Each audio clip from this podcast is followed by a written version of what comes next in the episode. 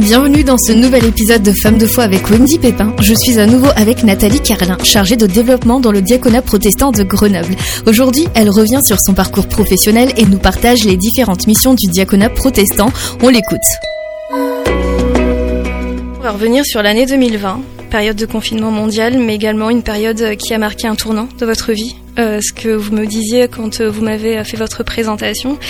Et euh, est-ce que vous pouvez nous raconter ce qui s'est passé? Parce que vous avez été mise en arrêt et ensuite, il y a plein de choses qui se sont passées, une nouvelle trajectoire, vous disiez aussi, par rapport à ce que Dieu attendait de vous pour une nouvelle saison peut-être. Donc, euh... Euh, suite à 2012, j'ai eu une proposition d'un offre d'emploi et je n'avais absolument pas la force pour répondre. Donc ça, c'était vers les années 2016 et j'ai répondu et j'ai été directrice d'un centre d'hébergement euh, sur Grenoble. Ça s'est fait assez simplement. Et puis fin 2019, j'ai dû être en arrêt maladie je pense que il était temps parce que j'étais peut-être pas loin du burn-out. Du coup, euh, je pensais m'arrêter pour une semaine et puis mon médecin m'a conseillé de m'arrêter pour un mois après, au bout d'une semaine. Moi, je pensais que les forces suffiraient. Et c'est une période où j'étais très travaillée par un texte qui est euh, un texte de la Bible. Prenez mon repos, prenez mon joug. Euh, mon joug est facile et vous aurez du repos.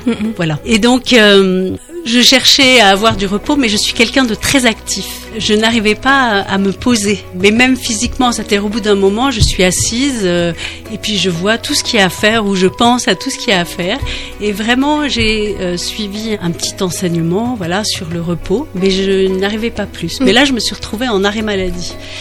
Et puis euh, cet arrêt s'est prolongé et on est arrivé aussi au confinement. Donc en fait, j'ai l'impression d'avoir été doublement confinée pour deux raisons différentes. J'étais un peu moins seule quand il y a eu le confinement parce que là où j'habite en montagne, la journée il y a personne, mais mm. comme tout le monde était confiné, du coup il y avait du monde dans le voisinage. Et petit à petit, je suis rentrée dans ce calme et dans ce repos, c'est-à-dire de pouvoir me poser réellement, de pouvoir dormir bien et puis de pouvoir prendre ma Bible louer Dieu et je suis revenue à la méditation beaucoup plus qu'avant. C'est-à-dire quand on est en activité, qu'on travaille plus de des fois 10 heures par jour, etc. C'était difficile pour moi de prendre du temps avec la Bible et euh, dans la prière. Et là, je me suis dit, ben, je vais prier. En plus, j'étais toute seule parce que mon mari, lui, n'était pas confiné, il allait au travail. Mes enfants n'habitent plus avec nous. Et petit à petit, en moi, plusieurs passages de la Bible ont pris forme et je me suis aperçue qu'à 58 ans, puisque j'ai 58 ans, avant la retraite, alors que je pensais que j'allais rester dans ce travail-là euh, très longtemps et que c'était parti jusqu'à ma retraite, mhm. eh ben non, je pouvais choisir. J'en ai parlé avec mon mari et j'ai décidé, enfin les circonstances ont fait que je me suis arrêtée de travailler et que j'ai pris un temps de réflexion sur qu'est-ce que j'allais faire. C'était une opportunité incroyable de pouvoir se dire, mais finalement, là, tu étais en train de foncer dans une direction où je servais Dieu hein, dans mon cœur, euh, même si c'est euh, dans une association laïque, mais je me pose et qu'est-ce que tu veux Seigneur? Est-ce qu'on devient un lieu d'accueil puisqu'on a une grande maison et que les chambres se vident? Est-ce que euh, je vais aider d'autres églises? Qu'est-ce que je vais faire? Alors j'ai commencé à finir toutes les petites choses que j'avais commencé et qu'on remet toujours à plus tard. Et je suis engagée depuis plusieurs années dans l'association baptiste pour l'entraide et la jeunesse, qui est une association, une œuvre chrétienne de l'église protestante évangélique baptiste des Chirolles.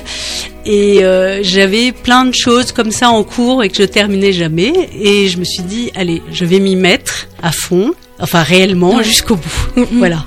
Euh, et donc il y a un projet d'hébergement qui était en cours et je devais écrire euh, les contrats d'hébergement et aider les bénévoles à structurer ce projet, à leur faire une proposition financière pour un budget prévisionnel. Donc c'est des compétences que j'ai dans le cadre de mon travail, c'est quelque chose que je connais par cœur puisque je suis dans le secteur de l'hébergement et de l'insertion depuis 25 ans sur Grenoble.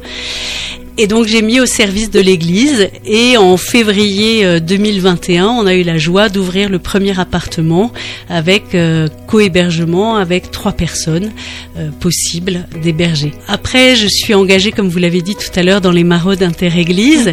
Et là c'est plus rattaché à l'Église protestante évangélique des Bains avec comme pasteur Pascal Durelli et ils m'ont demandé si je pouvais les aider et là on a regardé les budgets, on a fait des demandes de subventions auprès de l'État ce qu'il n'avait jamais fait.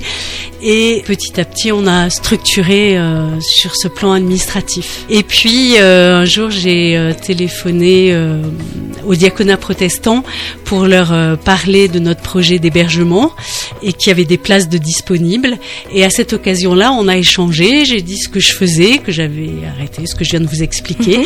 Et euh, François-Pierre Bouchot, qui est président, m'a dit est-ce que tu viendrais pas euh, réfléchir avec nous sur la structuration de l'échoppe, qui est le lieu de distribution alimentaire du diaconat? Et je lui ai dit que j'allais réfléchir. Vous voyez la différence au bout d'un an et demi Au lieu de me lancer tête baissée, enfin, j'arrive à dire je vais réfléchir. Mm-hmm. Toutes les compétences que vous avez acquises toutes ces nombreuses années, maintenant, vous les mettez, comme vous dites, hein, au service de l'Église, au service de, du service. Et moi, il y avait juste une, euh, une question qui, qui, me taraudait là, c'est euh, lorsque vous étiez encore dans le milieu laïque, comment est-ce que vous partagez votre foi? Alors, ça c'est très difficile. J'ai essayé plusieurs choses. Il faut être très délicat pour pas être taxé de prosélyte. Et donc j'ai essayé de témoigner par mes actes, par euh, m'occuper des situations difficiles. Moi, à l'intérieur de moi-même, je priais dans ce cas-là pour essayer de trouver des solutions. Et puis ensuite, euh, à plusieurs reprises, Dieu m'a donné d'accompagner des personnes parce que mon, rôle était d'accompagner des personnes quand j'étais travailleur social et c'est elle qui me posait des questions et comme ça je pouvais librement alors répondre selon ce que je pensais puisqu'elle m'interrogeait. Après avec mes collègues de travail j'ai essayé, il y en a certains qui quand ils ont appris que j'étais au diaconat protestant m'ont dit ah ben voilà tu rejoins tes valeurs ouais, une donc c'est passé. ouais, d'accord. Bah justement en parlant du diaconat protestant, sans doute qu'il y en a beaucoup qui ne connaissent pas, moi-même je ne connaissais pas. Est-ce que vous pouvez décrire exactement ce que c'est, les œuvres que c'est et ce que vous y faites? Le diaconat protestant, c'est une œuvre qui existe depuis 1906. Rien que ça, moi, ça m'impressionne mm. déjà. En tant que salarié, je connaissais euh, par les mm, actions qu'ils ont menées, ils ont été très souvent fondateurs d'associations qui ont euh, marqué l'histoire sociale de Grenoble.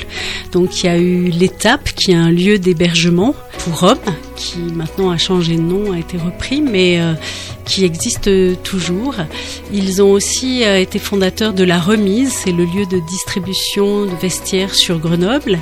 Ils ont été euh, fondateurs d'Épisol, qui est l'épicerie euh, solidaire. Ils ont participé à d'autres œuvres, d'autres créations avec le Secours catholique, comme l'hébergement du Haber. Et pour moi, ils ont une notoriété et un sérieux réel dans les projets qu'ils mettent en œuvre. Donc c'est un honneur d'avoir rejoint cette équipe de bénévoles ils ont aujourd'hui euh, cinq actions, cinq axes de développement. Les qui est le lieu de distribution alimentaire dans le quartier Tesser et qui existe depuis 30 ans, où il y a une quarantaine de bénévoles. La spécificité aujourd'hui de ces bénévoles, c'est quand même il y a une majorité euh, de personnes qui ont entre 65 euh, et 85 ans, 87 ans. Elles sont merveilleuses, toutes ces dames, parce qu'il y a plus de dames que d'hommes, mais il y a aussi des jeunes qui viennent et tant mieux, et c'est une bonne chose, et encore plus avec le Covid, puisqu'il y a eu un moment où les bénévoles, pour toutes les associations, euh, les bénévoles qui, par définition, sont souvent disponibles au moment de la retraite, donc euh, étaient plus âgés et plus touchés. On a eu dans les associations un peu un ralentissement au moment mmh. de la première pandémie. Voilà. Euh, donc ils sont, euh, c'est plus qu'un lieu de distribution alimentaire, c'est un lieu d'écoute, d'accueil des habitants du quartier, de l'abbaye et de Jouot et des Serres, mais aussi maintenant euh, on accueille les étudiants qui sont orientés par les assistantes sociales du Crous et on accueille les personnes hébergées en urgence et qui sont souvent des demandeurs d'asile pour leur remettre un panier alimentaire hebdomadaire. À cette occasion-là, il nous parle, et moi je suis là pour ça, pour développer cet aspect-là, il nous parle des soucis autres, ils ont pris confiance dans cette équipe et donc ils vont un peu au-delà. Et l'équipe de bénévoles voulait mieux répondre et se sont aperçus qu'au vu de la complexité des situations et aussi des aspects de l'aide sociale en France, mmh. ils voulaient avoir des salariés. Donc voilà, je suis la première salariée du diaconat et puis euh, il y a une deuxième collègue qui a rejoint et bientôt il y en aura une troisième, j'espère. Ensuite, ils ont un autre axe qui est un lieu d'accueil de jour qui est reconnu par l'État et qui fait partie de la coordination des accueils de jour de Grenoble, qui est le seul qui est dans le sud de Grenoble et pas dans le centre-ville, et qui a aussi comme particularité d'être un lieu spirituel où on peut aborder les questions spirituelles. C'est à Saint-Marc et c'est le mercredi et le jeudi après-midi.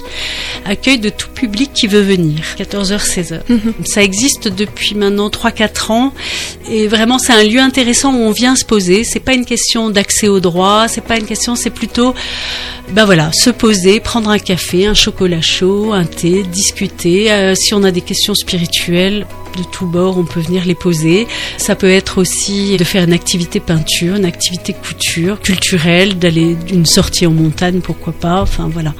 Ensuite, il y a un autre axe du diaconat protestant qui est euh, l'accueil des jeunes mineurs dans des familles, un réseau de familles. Et puis un quatrième euh, axe qui est une commission d'entraide financière. Donc c'est les assistantes sociales qui font la demande et on a une enveloppe et deux lundis par mois on étudie les demandes pour aider financièrement. Les dons essentiellement viennent de dons privés, mais on a aussi des aides du conseil départemental euh, et de l'État pour toutes ces activités. Ouais. D'accord. Si vous aviez un encouragement à donner aux personnes qui nous écoutent et qui ne croient pas en Jésus, en Dieu, vous leur diriez quoi Sachant que votre vie est déjà un témoignage que Dieu existe? Moi, je leur dirais de ne pas avoir peur et d'oser. Oser un pas de foi qui est oser s'adresser à quelqu'un ou à quelque chose qu'on ne croit pas, mais oser quand même lui parler. On n'a pas besoin d'être dans les problèmes pour parler à Dieu. On peut vraiment parler à Dieu dans toutes les circonstances de notre vie. Et si vous vous adressez à lui, je sais qu'il répondra. Il répondra pas d'une manière audible, c'est assez rare, mais il répondra par les circonstances de votre vie, par une lecture d'un texte, de la Bible. Dieu est un Dieu qui est personnel et qui est à l'écoute et qui cherche et qui cherche des personnes parce qu'il n'est pas du tout indifférent à la situation d'aujourd'hui. Et euh, si vous aviez un encouragement à donner aux chrétiens cette fois par rapport à la situation actuelle, par rapport à tout ce qui se passe aujourd'hui dans le monde, ce serait quoi? Alors il me vient le même mot, c'est oser. Mais c'est oser être vous-même, oser être vous-même avec vous-même, face à Dieu et de ne pas vous laisser emporter par euh, les premiers a priori que l'on peut avoir. On est dans une société qui est très dure, qui est assez violente, qui refuse l'idée euh, souvent de Dieu, en tout cas de la religion. Et nous, ce qui nous intéresse, c'est pas la religion, c'est réellement le cœur à cœur avec Dieu. C'est réellement l'humanité. Et je discutais avec une amie qui me disait, mais l'être humain, c'est une histoire sacrée.